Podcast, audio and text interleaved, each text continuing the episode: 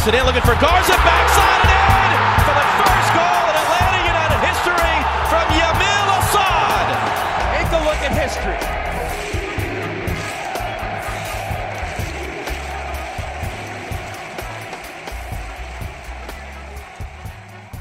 What's up, everybody? This is Joe Patrick, Dirty South Soccer here. Uh, really excited to bring you guys just a short little interview I did with John Strong this morning. I really got to thank him, the Fox Sports communications team, for setting this up and being flexible with me because we had to kind of do this around my own uh, day job work schedule. So really appreciate them. And unfortunately, we didn't get as deep as I would have liked to go in some of these topics. But I think you get some top line viewpoints from John in the lead up to uh, this, this Atlanta United Nashville game on Saturday. So hope you guys enjoy the interview. But before we get into it, just wanted to remind you guys that uh, all episodes of Five Stripe Final and all episodes of Mouths of the South are brought to you by Lucid FC. FC stands for footwear and clothing. If you're this is, if this is your first time listening, they sell really cool clothes. I wear them honestly all the time. They they kind of hooked me up with some stuff uh, when we first met to start this partnership, and I just end up wearing it all the time. In fact, in the room right next to me, I'm at work now, and uh, there's a jacket there uh, that is Lucid FC. So I recommend you guys check it out. Go to lucidfc.us,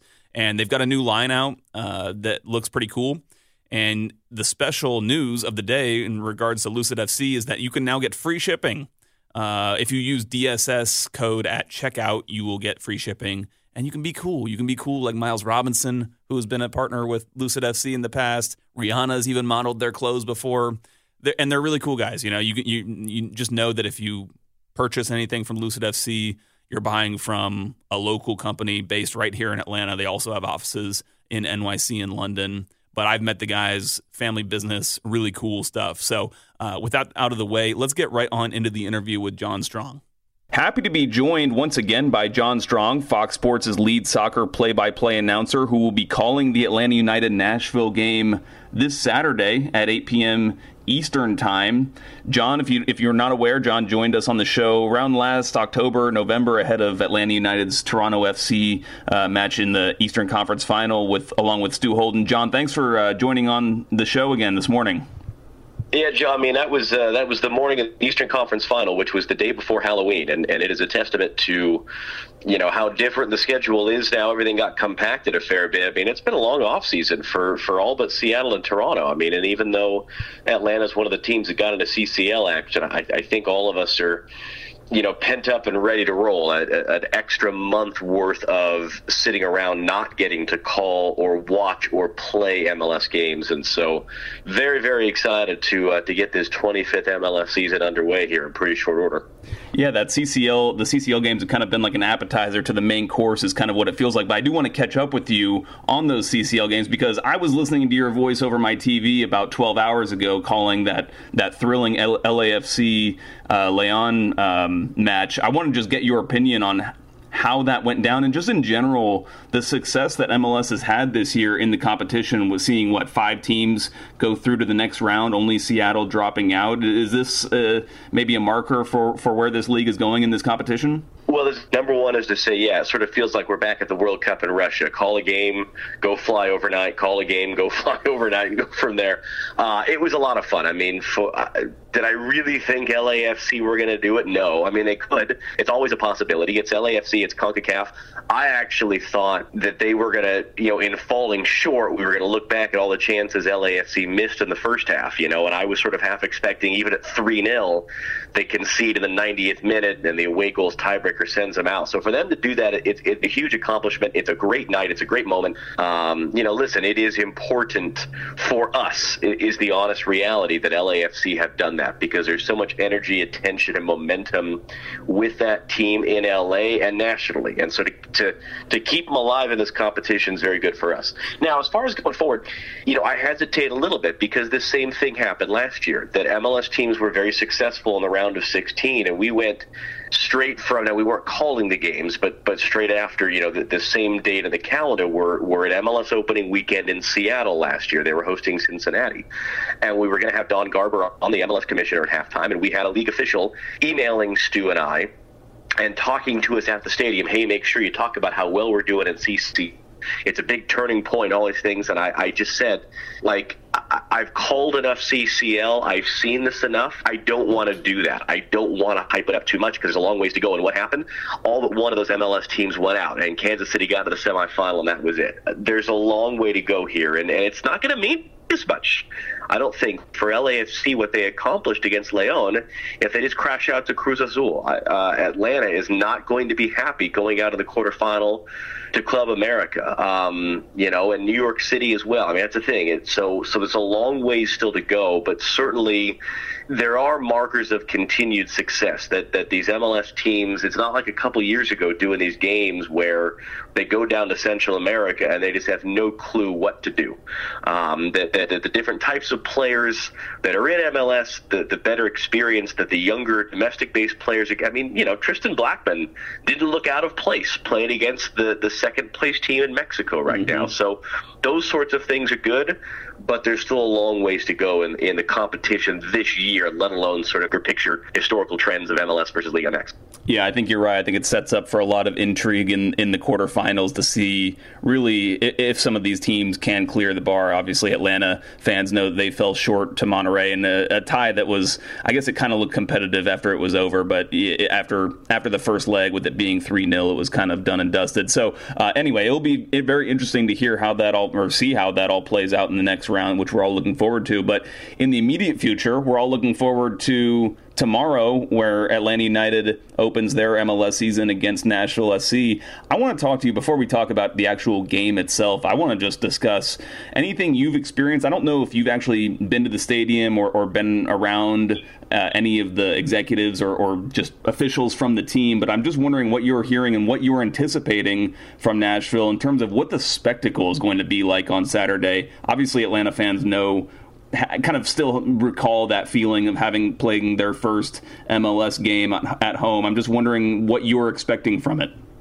Well, I mean, yeah. As far as this trip, we've we've quite literally just arrived overnight from LA via Atlanta. Interestingly enough, in here in Nashville, and we're going to head. I, I can actually see Nissan Stadium from my hotel room. Uh, we're going to head over there next and, and, go to practice. And you know what we have seen is, and what we have heard is, the fifty thousand tickets sold, which you know, listen, it is a testament to how much Atlanta has obliterated expectations and, and obliterated reality with the types of crowds that they have drawn. That we're talking about an MLS game in February selling 50,000 tickets in Nashville, Tennessee, and we're sort of like, oh, yeah, okay, fine. Like, that's not a big deal anymore that, that they've done that. Um, you know, we've been to Nashville a couple times for national team games. I remember at the Gold Cup in 2017 when it was really, there was a lot of, there's a big push behind, let's show MLS we deserve an expansion team. Huge crowd, great atmosphere. Uh, it was somewhat more muted last summer, but, but the Gold Cup in general was somewhat more muted. I think one of the big things that excites me about being here is Nashville has a very distinct culture, as does Miami. And and Nashville has something special as a city and stands out in a way that you know there's some other cities in MLS that aren't necessarily as distinctive. Um, and their ability, some of the things that they've tried to do, you know, Judah and the Lion writing a, you know sort of a, an anthem song, um, a, a, Gibson guitar that a, a local musician is going to do a riff on pregame. Uh, they're going to do a thing where the the broadcast call of the first goal is going to be printed onto a gold record, and that'll be given to the player who scored that goal. Little nods to Nashville's culture and history and stuff that, you know, at first, I mean, I remember that first game in Atlanta. A, that we were shocked that they had sold so many tickets and Bobby Dodd was sold out. B, we were further shocked that there was such a carnival scene around it. And C, that stuff, you know, like the golden spike that at first you're like, wait, what? but but those things become a part of the culture and, and they become become important because the fans own them and and, and everyone buys into it. And so um, it, it is very exciting, and it is a testament to again to what Atlanta has done. And I was fully in the camp before Atlanta of soccer's not going to work in a big city like Atlanta. It's not going to work in the South. And now it can work anywhere. And here we are, in Nashville, Tennessee, and, and why isn't it going to work and going to have success? It's a long road, both on and off the field. It, it builds over time. Even Atlanta has built over time. But uh, I'm, I'm excited to just sort of soak it in and, and view it, but also understand it's going to continue to grow and evolve over the course of this season and, and obviously over the course of, of the next few years. Yeah, you know, it's interesting. It's funny that you mentioned the whole the the golden record and stuff like that because I was at work last night. I work in sports radio, and uh, we had some members from one of the Atlanta United supporters groups in yesterday, and they were. I got to chatting with them after the interview, and they were talking about how cool it was to hand the the golden spike to to certain players on the team who won them and stuff like that. And it's just really cool for the fans to have an experience like that where they have a personal interaction with a player, especially immediately following a game.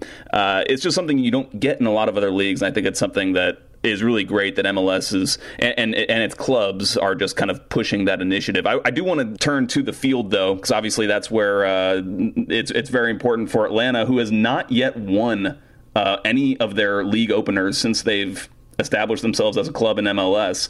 Um, but I want to talk about Nashville. I want to get your thoughts on Gary Smith, the team he's assembled, and what to expect from them on the field.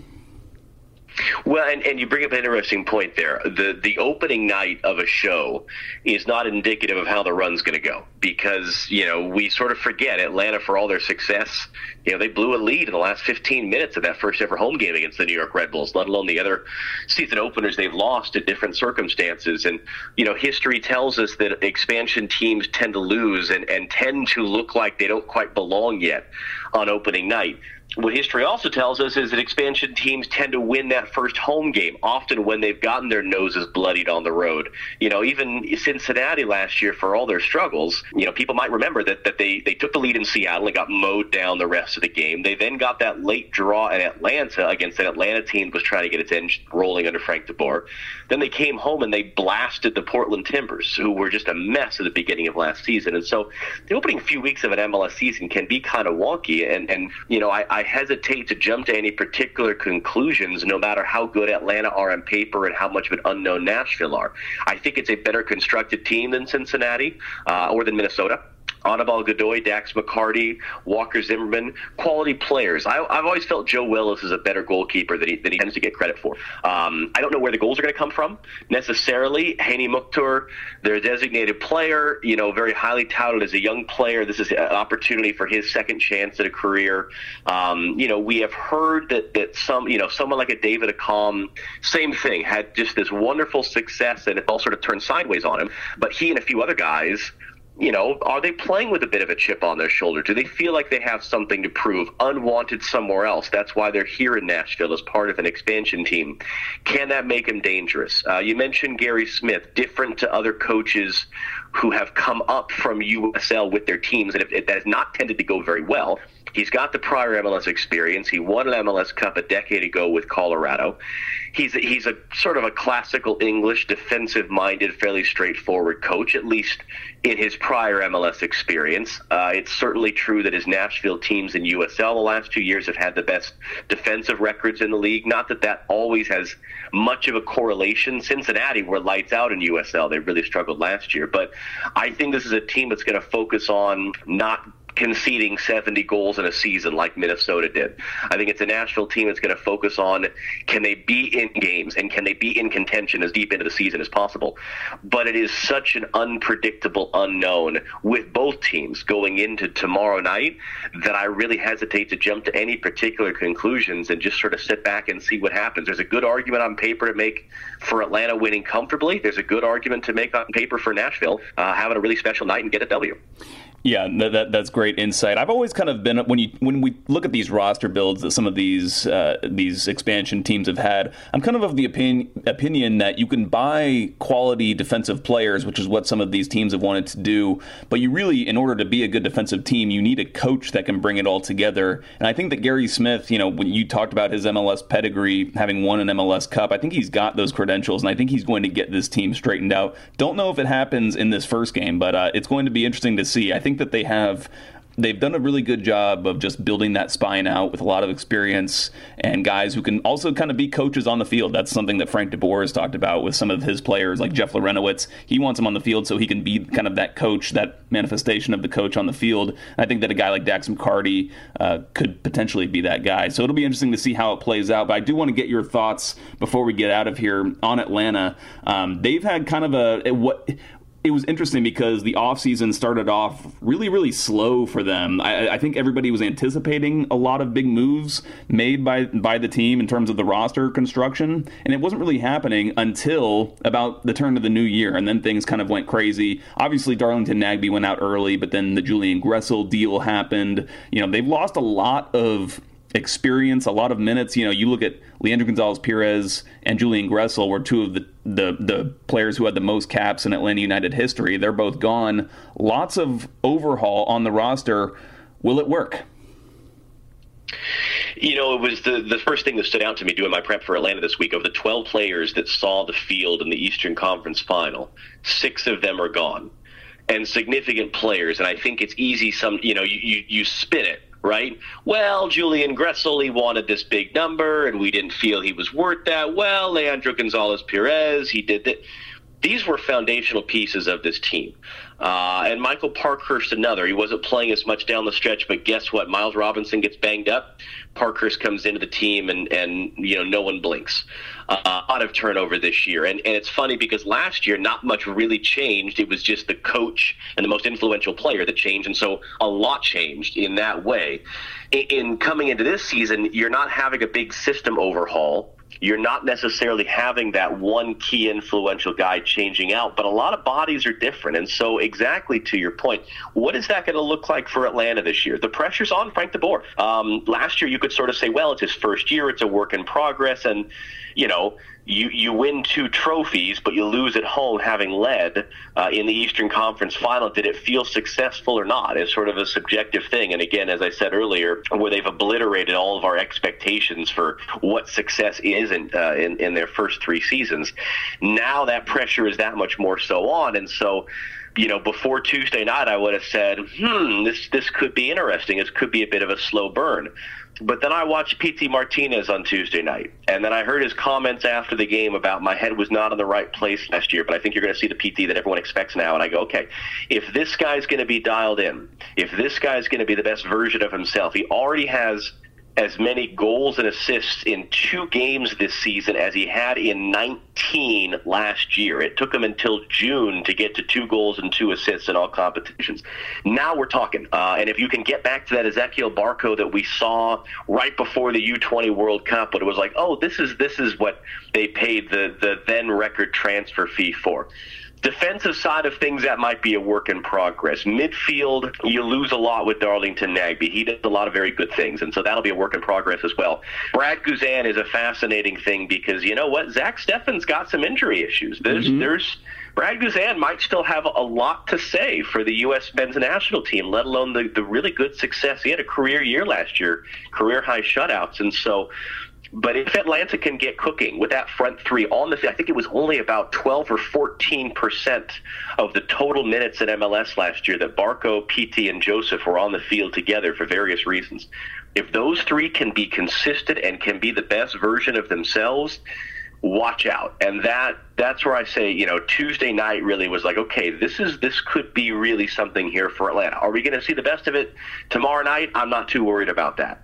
Um, but over the course of the season and sort of building into the year with a lot of these new faces and, and you know trying to get guys visas and you've got players banged up and all this different stuff, you know, it, it, it might really get everything cooking.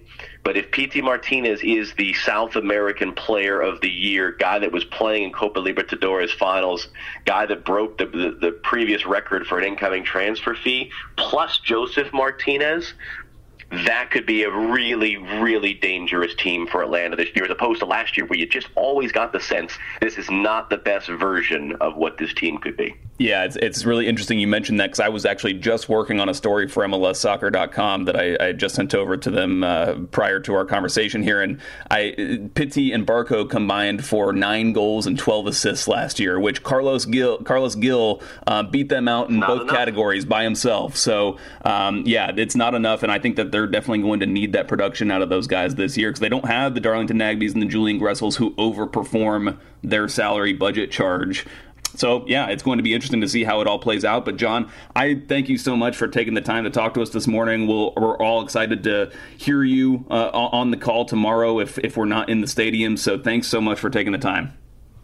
Joe, thank you. I appreciate it. And, uh, yeah, we, we couldn't be more excited to, to be here in Nashville for the opener, prime time on a Saturday night on the Fox network. It, it really is the best platform uh, for an opening weekend MLS has had for a very long time. So we're excited to be a part of it. Once again, thanks to John Strong for joining me this morning. Hope you guys enjoyed the conversation, and you can catch him and Stu Holden on the call for Nashville SC versus Atlanta United on Saturday. That game kicks off at 8 p.m. Eastern Time. It's on the Big Fox, not Fox Sports or any of the regional networks. It's on the big one.